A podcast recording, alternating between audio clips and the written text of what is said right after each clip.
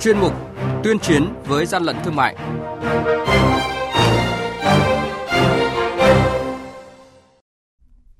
Thưa quý vị, thưa các bạn, quản lý thị trường Hà Nội phát hiện hàng chục kem bia nhái thương hiệu nổi tiếng. Lạng Sơn thu giữ 700 kg lồng lợn đã qua chế biến không rõ nguồn gốc xuất xứ. Hàng giả, hàng vi phạm sở hữu trí tuệ, vì sao kháng thuốc là những thông tin sẽ có trong chuyên mục tuyên chiến với gian lận thương mại hôm nay.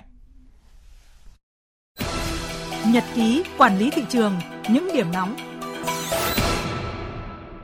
Thưa quý vị và các bạn, vừa qua đội quản lý thị trường số 24 thuộc Cục Quản lý thị trường Hà Nội phối hợp với lực lượng chức năng đột xuất kiểm tra cơ sở sản xuất bia của công ty trách nhiệm hạn Đại Việt Châu Á tại thị trấn Trạm Trôi, huyện Hoài Đức, thành phố Hà Nội. Thời điểm kiểm tra, các công nhân của xưởng sản xuất đang tiến hành sang chiết bia vào các chai nhựa, keng bia có dung tích 1 lít, 30 lít. Kiểm tra hàng trăm vỏ keng bia ở đây đều dán nhãn các công ty đã có thương hiệu như công ty trách nhiệm hạn nước giải khát quốc tế, công ty cổ phần rượu bia nước giải khát Hà Nội, công ty cổ phần bia Sài Gòn Phú Thọ, công ty bia Sài Gòn Phù Lý, công ty bia Sài Gòn miền Bắc, công ty bia quốc tế Sài Gòn Hà Nội, công ty bia Nada, công ty bia Hà Nội Hải Phòng. Tuy nhiên, tại thời điểm kiểm tra, đại diện doanh nghiệp này không xuất trình được bản tự công bố sản phẩm đối với hai dòng sản phẩm có tên Star bia và Star Hà Nội.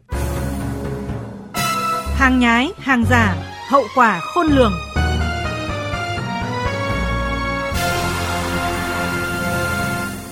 Thưa quý vị và các bạn, đội quản lý thị trường số 3 thuộc Cục Quản lý Thị trường Lạng Sơn phối hợp với các lực lượng chức năng kiểm tra xe ô tô biển kiểm soát 98B 00962 do Nguyễn Văn Hà ở xã Tam Hưng, huyện Lạng Giang, tỉnh Bắc Giang là chủ phương tiện, đồng thời là chủ hàng điều khiển. Tại thời điểm kiểm tra, trên xe đang chở 700 kg lòng lợn non đã tẩm ướp muối đang chảy nước bốc mùi hôi thối. Toàn bộ số hàng hóa này không có hóa đơn chứng từ chứng minh nguồn gốc, không có tem vệ sinh thú y theo quy định của pháp luật. Nhưng điều đáng nói là mức xử phạt cho hành vi vi phạm hành chính này rất nhẹ, với số tiền là 11 triệu 375 nghìn đồng. Mức xử phạt không đủ sức gian đe nên không tránh khỏi tình trạng xử phạt rồi tái phạm, rất cần nghiên cứu sửa đổi quy định pháp luật nâng mức xử lý vi phạm hành chính đối với những trường hợp vi phạm này.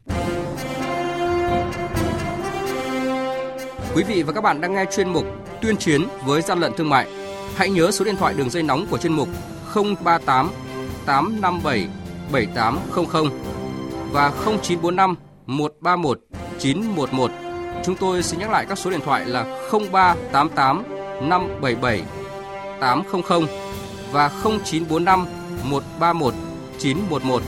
sẽ tiếp nhận ý kiến, phản ánh, kiến nghị, tin báo của các tổ chức cá nhân liên quan đến gian lận thương mại, hàng giả, hàng nhái. Tuyên chiến với gian lận thương mại phát sóng trong thời sự đồng hành sáng thứ ba, thứ năm và thứ sáu hàng tuần.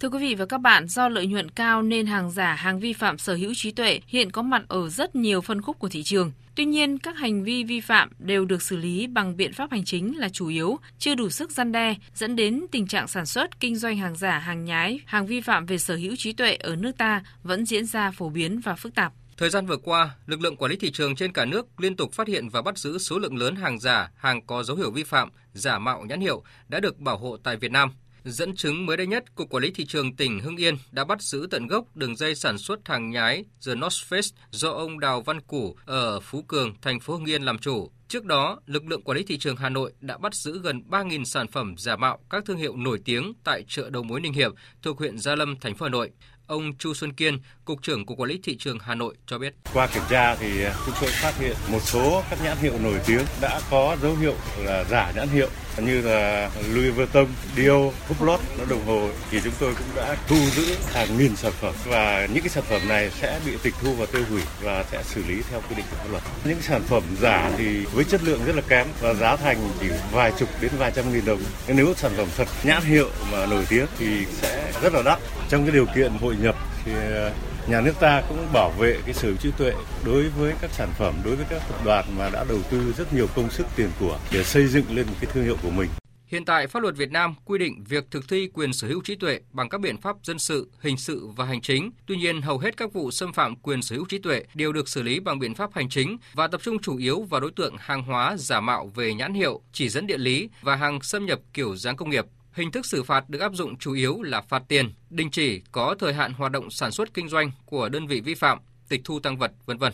Từ nay đến cuối năm, Tổng cục Quản lý thị trường tiếp tục triển khai nghiêm túc có hiệu quả nghị quyết số 41 của Chính phủ về đẩy mạnh công tác đấu tranh chống buôn lậu, gian lận thương mại và hàng giả trong tình hình mới, đồng thời sẽ tập trung vào tụ điểm, ổ nhóm, xử lý tận gốc các đường dây hoạt động buôn lậu, gian lận thương mại và hàng giả.